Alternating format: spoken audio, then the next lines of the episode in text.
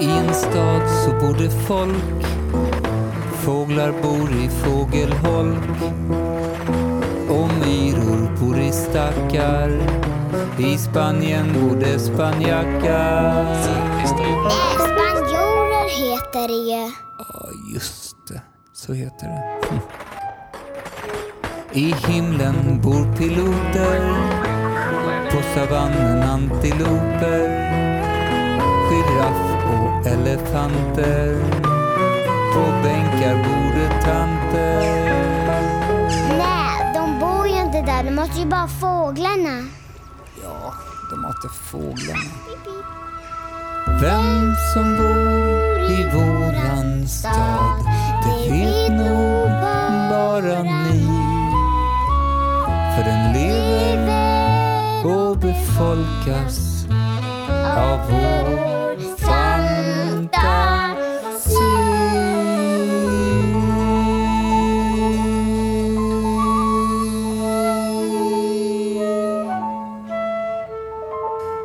I en stad som mycket väl kan vara din stad eller min stad finns massor av vägar och parker, affärer och hus.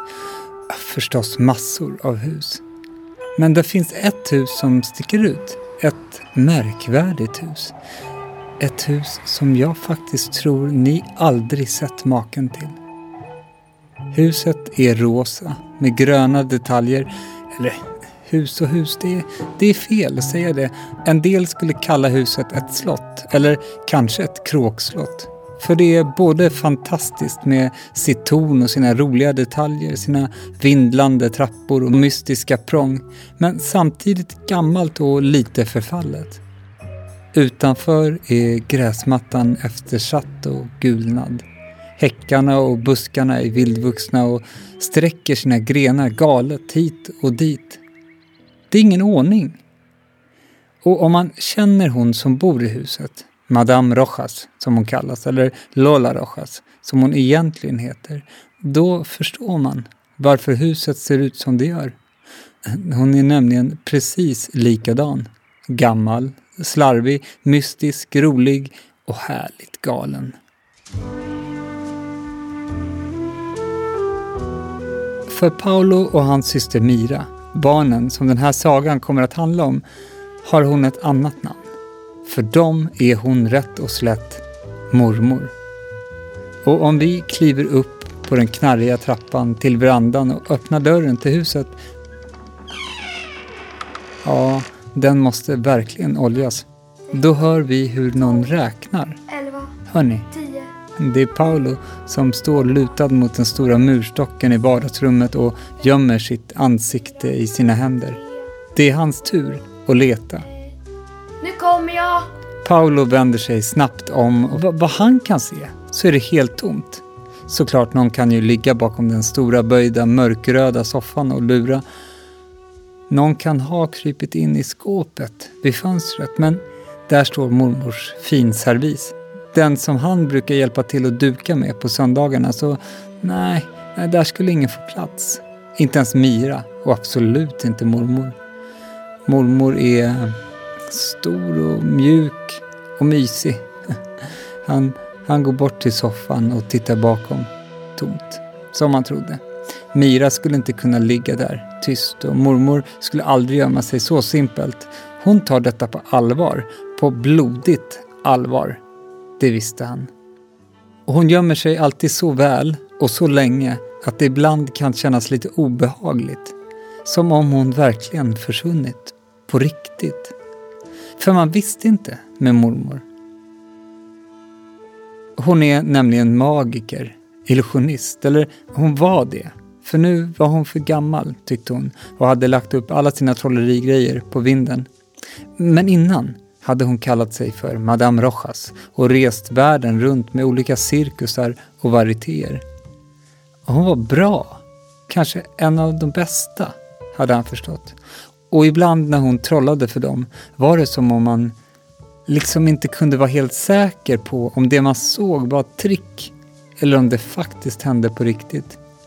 Trots att Paolo var så pass gammal nu att han visste att trolleri alltid var en illusion så var han ändå inte säker när det gällde mormor.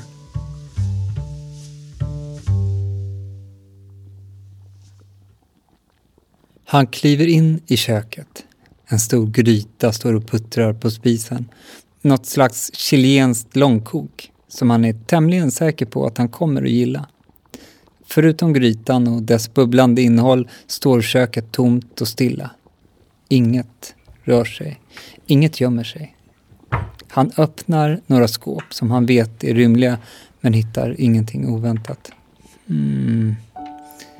Han går ut i hallen. En liten iskall vind letar sig in ifrån springorna till den gnissliga dörren. Håll dörren till hallen stängd, hör han mormors röst inuti sitt huvud. Annars eldar vi för kråkorna. Så han stänger in till köket och går rakt fram till trappan och dörren som leder in till garderoben under den. Han är väldigt säker på att Mira sitter där inne, för det gör hon nästan alltid. Han stannar utanför och, och väntar, lyssnar. För spänningen. Jo, jo, han hör sin systers bubblande fnitter där inifrån. Hon kan inte hålla sig. Vad kan Mira vara? säger han högt, bara för lekens skull, för att göra henne förtjust. Sen sliter han upp dörren i ett enda ryck. Där sitter hon och skrattar, invirad i mormors gamla fuskpälsar, guppandes av glädje. Hittad, säger Paolo och klappar henne på huvudet. Mira trasslar sig loss och ger Paolo en spelad, besviken blick. Fast det är så tydligt att hon är överlycklig. Det finns två typer av kurragömmare, brukar mormor säga. Typ 1 är de som leker förtjusningen att bli hittade och typ 2 är de som leker för utmaningen att inte bli det. Mira är definitivt en typ 1 men så är hon bara 6 år också. Mormor är 67 och hon är en typ 2. Hon vill inte bli hittad. Aldrig någonsin. Paolo är någonstans där mittemellan. Eller så hade han, som mormor tror, bara inte valt sida än. Paulos pappa var en extrem typ-2-are. Han sprang och gömde sig när Paolo var två och ett halvt år och hör bara av sig med ett vykort på födelsedagar och andra högtider. Har du hittat mormor? undrar Mira medan hon sätter upp håret med en snodd som lossnat i pälstrasslet. Och Paolo skrattar till. Vad tror du? säger han sarkastiskt.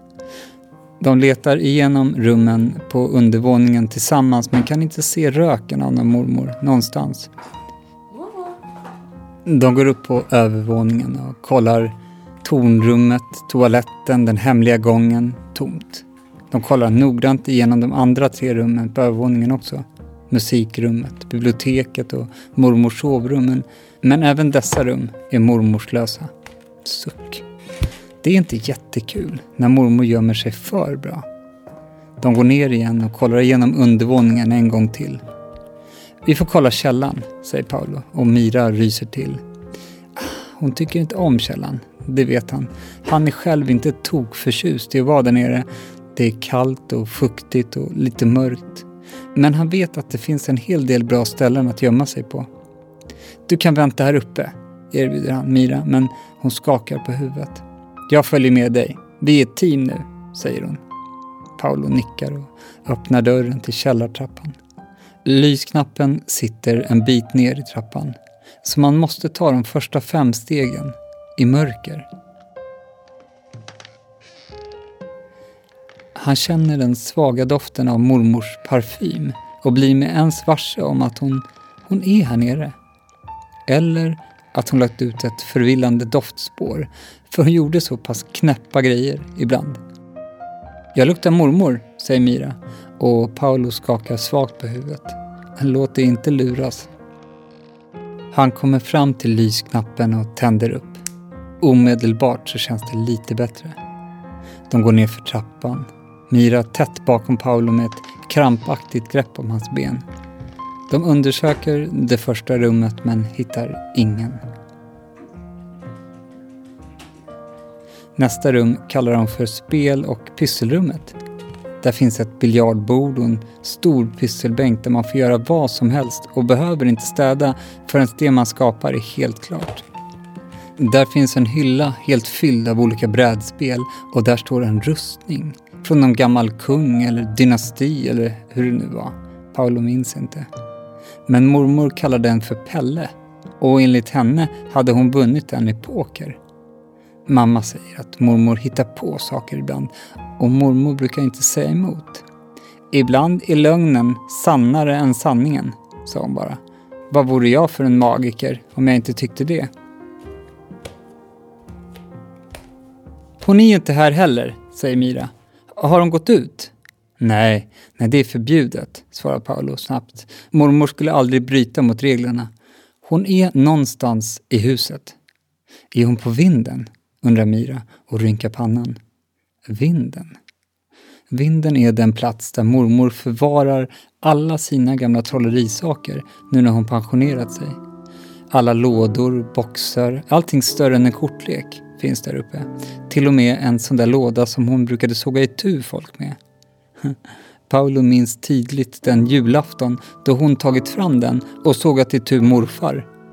Mamma hade blivit upprörd och tyckte inte att det passade sig, för Paolo var så pass ung då. Men mormor gjorde alltid som hon ville och mamma hade fått ge sig. Och Paolo hade ju blivit mer förtjust än förskräckt. Mormor satte ihop morfar igen så det hade ju löst sig till det bästa. Och Paolo han tänkte där och då att när han blev stor så skulle han också trolla och bli lika mäktig som mormor. Han minns att han bett mormor trolla liv i morfar när han hade dött några år senare. Men hon sa att det tyvärr inte funkade så. Vinden, vinden ja. Vinden kommer man upp till genom en trappa som man fäller ut från taket till övervåningen. Trappan landar alltid på golvet med en smäll och den är svår att få tillbaka på plats när man väl är där uppe. Nej, han hade inte hört någon smäll och han trodde inte, om mormor nu lyckas få ner den ljudlöst, att hon skulle lyckas få upp stegen igen. Och hon är inte på vinden, säger han därför till Mira. Det skulle hon aldrig fixa utan att jag hörde det. Det skulle jag visst det, säger en ilsken röst i rummet samtidigt som det skramlade till.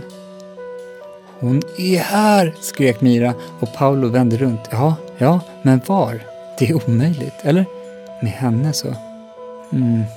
Han undersöker biljardbordet, kryper under det för att se om det finns någon slags dold anordning där eller en spegelillusion. Men, men det gör det inte. Mira kollar spelhyllan, runt den, under den och bakom den. De kollar in i den lilla tvättstugan och till och med in i tvättmaskinen, trots att det känns löjligt. Hon är här, men ändå inte. Mira går närmare Paolo och viskar Ska vi be om ett pip? Att be om ett pip är en sista utväg. En livlina och egentligen ett fusk som man tar till när spelet är förlorat. Det känns aldrig bra att be om ett pip. Vänta lite, säger Paolo. Vänta lite. Han ser mot rustningen. Han stirrar på den. Det är inte möjligt. Mormor skulle aldrig få plats där. Rustningen hade en helt annan form än mormor. Den är smal och rak och hård, helgjuten. Men vad kunde hon annars vara? Han går fram till den. Rör den inte lite på sig? En liten rörelse i armen som håller upp svärdet. Han går närmre, ställer sig och stirrar in genom det nedfällda visiret. Då ser han. Ett ögonpar stirrar tillbaka mot honom. Han sträcker fram handen och fäller upp hjälmen. Där är hon, mormor. Madame Rojas. Introllad i en rustning från medeltiden. Eller dynastin, eller vad det nu var. Inuti Pelle. Hittad, säger han med en hörbar förvåning i rösten och mormor skrattar till. Äntligen! Gud, alltså jag brukar inte ge mig men nu var jag nästan tvungen. Hjälp mig ur det här åbäket. Pelle och jag har inte direkt samma size. Mira stirrar häpet på medan mormor tar av sig hjälmen och släpper ut sitt långa, grånande hår i rummet. Det tog 20 minuter att montera isär Pelle och när Paolo frågar hur tusan hon hade lyckats komma in i den där på 20 sekunder så svarar hon bara att en magiker aldrig avslöjar sina trick. Hon blinkar med ena ögat och lägger till Men den enkla sanningen är att allt är möjligt bara man vill och inte ger upp. Sen skadar det inte att man har några enkla indiska utbrytartricks i rockarmen, förstås. De går att använda när man bryter sig in också. Vad är klockan? Frågar hon när Pelle står uppställd på sitt hörn igen. Mira, som precis lärt sig klockan ordentligt, meddelar att klockan är nästan fem och mormor slår fast att de hinner med en till omgång innan mamma kommer och vi ska äta middag. Och nu, säger mormor, är det min tur att räkna. 20, 19, Paolo och Mira rusar upp från källarens kyla och mörker upp till husets inbjudande värme och doften av chilenskt långkok. Mira springer omedelbart bort till trappan och öppnar dörren till garderoben. Ska du verkligen gömma dig där igen? undrar Paolo i förbifarten. Jag gömmer mig var jag vill, svarar Mira bestämt och smäller igen dörren. Typiskt, typ 1-beteende, tänker Paolo och fortsätter uppför trappan. Han har en plan. Den är slug och riskfylld men han är tvungen att försöka. Han ska upp till vinden. Men han stöter på problem direkt. Han når inte snöret som man drar i för att öppna vindsluckan. Tusan. Paolo springer in till mormors sovrum och hämtar en stol. Han ställer den under luckan och klättrar upp, fortfarande lite högt. Paolo hoppar och han nuddar vid snöret men får inget grepp. Han hoppar igen och nu får han tag.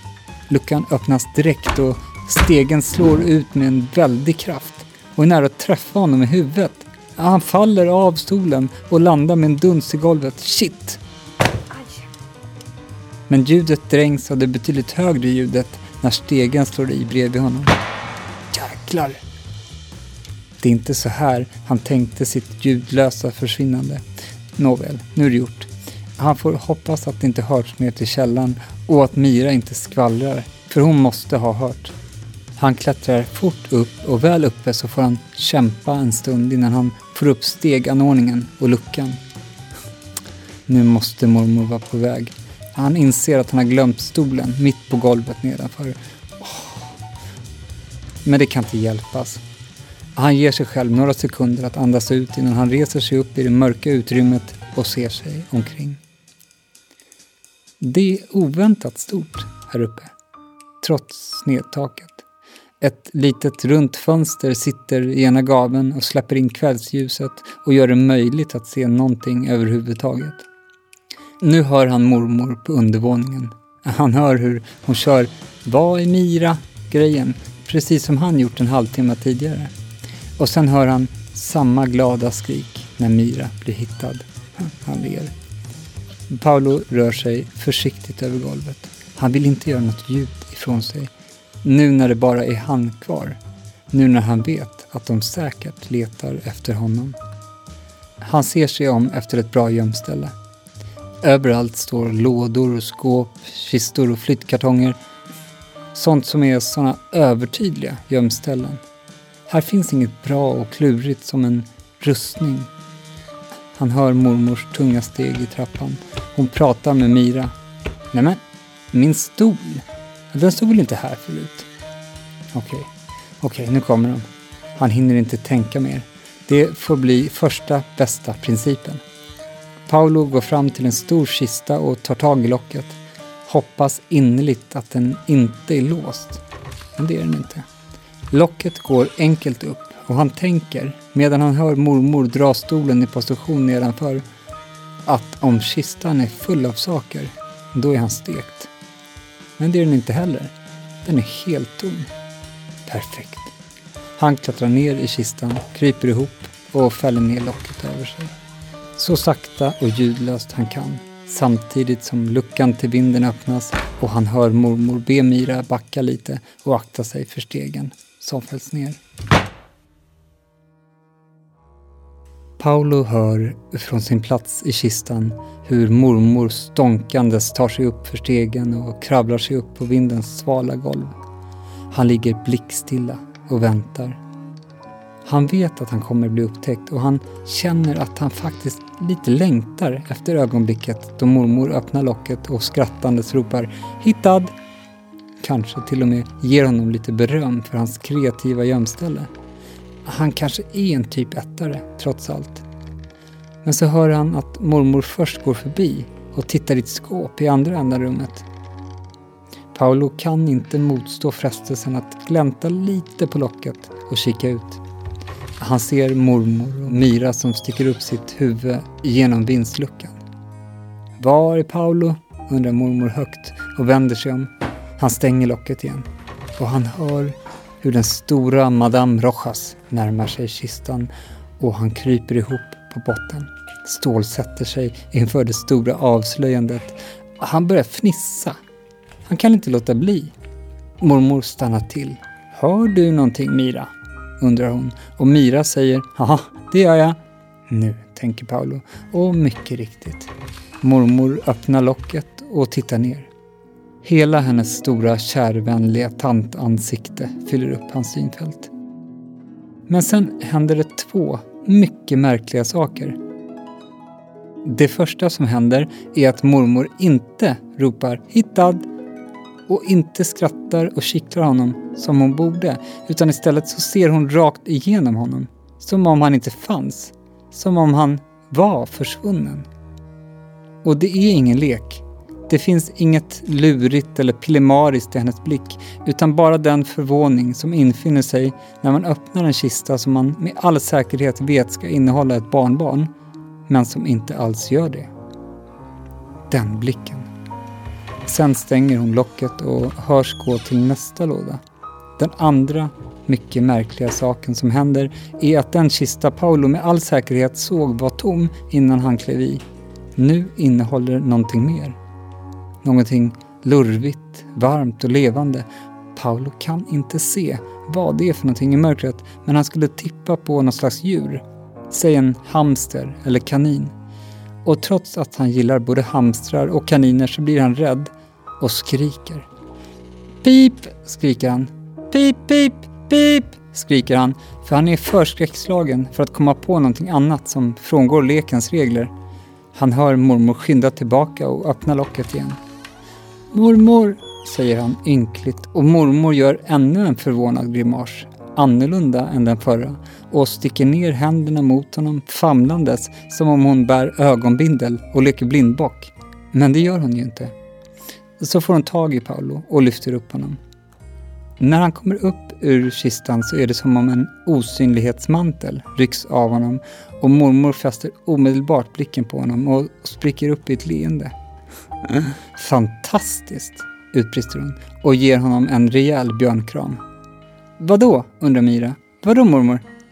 Mormor ställer ner Paolo på golvet och sjunker lite mödosamt ner på knä framför de båda barnen.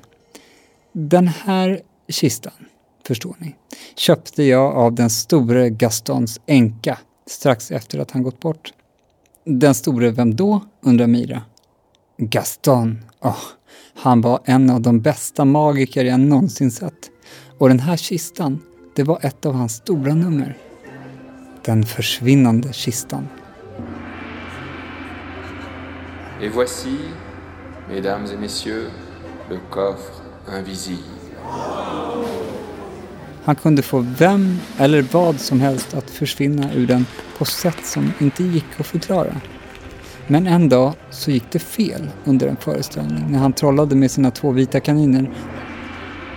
Et voici, mesdames et messieurs, le coffre invisible. Och en av dem, fröken Blanche, försvann i den och kom aldrig tillbaka. Folk i publiken buade och det blev ett fiasko. Man ansåg plötsligt att han var en usel trollkarl fast han egentligen utfört äkta magi. Blanche var sedan den dagen försvunnen. Gaston tog kistan ur föreställningen och man trodde att han gjorde så för att han skämdes. Men faktum var att Gaston var hjärtkrossad. Han höll sina kaniner mycket högt, lika högt som sina bästa vänner. Han hade kistan i ett hemligt låst rum i sitt hus där han bodde och han försökte och försökte och försökte att få Blanche tillbaka. Han gav aldrig upp, men det hjälpte inte. Åldern har sitt pris och Gaston dog utan att få sin Blanche tillbaka. Sen jag lyckades köpa kistan så har jag försökt att få den att fungera men aldrig lyckats. Jag gav upp för några år sedan och jag tänkte att jag hade blivit lurad. Eller att jag helt enkelt inte var magisk nog. Och Blanche såg jag aldrig röken av. Paolo gapade. Vä vänta, vänta, säger han och medan mormor och Mira tittar förvånat på så går han tillbaka till kistan, sticker ner händerna i den och lyfter upp en vit kanin. Blanche, säger mormor med en röst som hyser stor respekt. Wow, säger Mira och låtsas svimma så som hon alltid gör när hon är mäkta imponerad. Jag tror vi just bevittnat födelsen av en ny stor trollkarl, säger mormor och tar emot Blanche från Paolo. Hon måste vara hungrig. Hon har varit försvunnen i nästan 30 år. Har du kaninmat hemma? frågar Mira. Klart jag har, säger mormor förnärmat. Jag är ju magiker. Så kom mamma strax därefter och de äter det chilenska långkoket tillsammans medan Paolo och Mira berättar om kistan och den stora Gaston och Blanche som nu var tillbaka efter 30 år i exil och äter kaninmat på golvet under bordet. Mamma verkade inte riktigt tro på historien trots alla övertygande bevis vilket satte griller i huvudet på Paolo. Och när de sen skulle gå och mamma tackat mormor för hjälpen med barnvaktandet och tagit med sig Mira till bilen för att spänna fast henne så stod mormor och Paolo kvar en stund på trappan. Paolo tvekar en kort stund men säger sen Mormor, det som hände med kistan, Blanche och den stora Gaston och så, var det verkligen sant? Var det på riktigt? Mormor ser på honom en lång stund och svarar sen om du ska bli den store Paolo, magiken, så måste du först lära dig den allra viktigaste av alla regler vi har. Paolo väntar tålmodigt på fortsättningen medan mamma tutar nere på gatan. Mormor lutar sig ner så hon kommer i ansiktshöjd med honom och säger nästan viskande. En trollkarl låter aldrig sin mamma vänta. Sen nyper hon honom i kinden och blinkar med ena ögat och går in till sitt kråkslott. Lämnar den store Paolo ensam på trappen med sina funderingar tills nästa gång. När du sa När du sa att vi skulle leka kurragömma. När du sa När du sa att vi skulle leka kurragömma. Då så blev jag först så glad. Sen blev jag kall efter ett tag. För om jag inte hittas, nej Då vill jag inte gömma mig. Och om jag inte hittar dig Då blir jag rädd och gömmer mig för dig. Säg peace. Säg ett pip. Hjälp mig nu att hitta dit. Säg pip. Säg ett pip. Hjälp mig nu att hitta dit. Hur kan du vara försvunnen? Det är ju härligt att bli funnen. Om jag inte hittas, nej, då vill jag inte gömma mig. Och om jag inte hittar dig, då blir jag rädd och gömmer mig.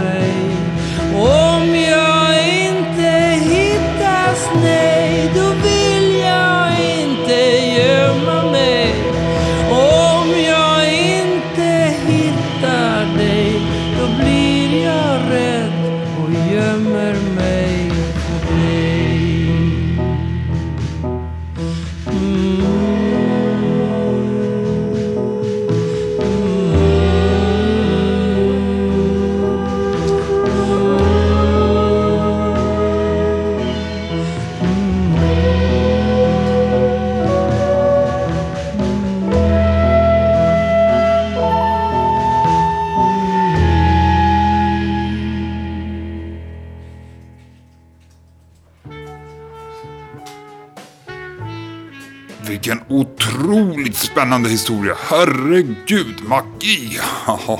Vet du att jag och Karin har sett den stora Gaston en gång när vi var i Paris och bodde i Montmartre.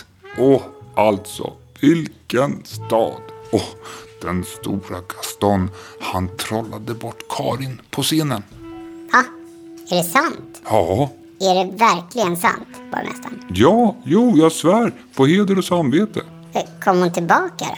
Ja, ja, hon kom tillbaka. Jajamän, tur var väl det. Ja, verkligen. Men du, nu måste vi tända ljuset ju. Ljuset, Ja, det är ju första advent ju. är det? Redan? Men vad fort tiden går ibland. Ja, när man har kul. Det nästan trollar sig fram. Försvinnande fort. Nu, nu, nu, nu tänder jag ljuset.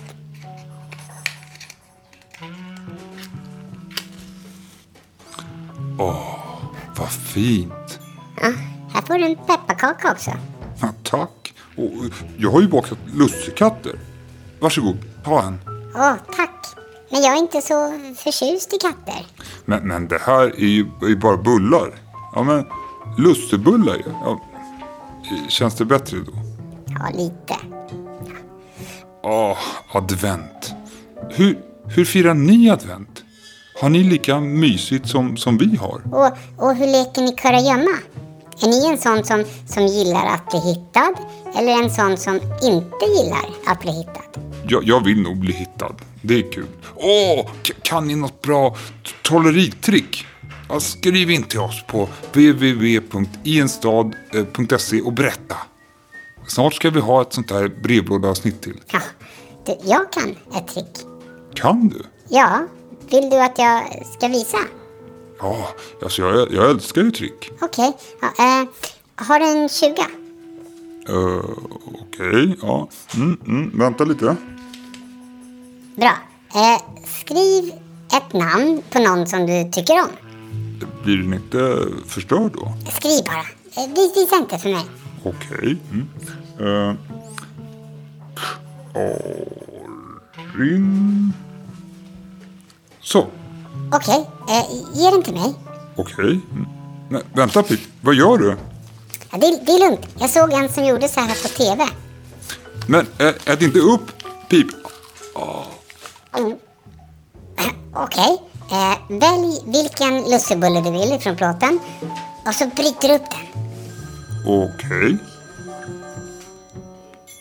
Tada! Pip, eh, den är inte här. Eh, kolla ordentligt. Ja, Alltså, den är tom. Okej. Men det funkade på TV. Eh, jag- jag lovar. Pip. Ah, kolla i din eh, högra ficka.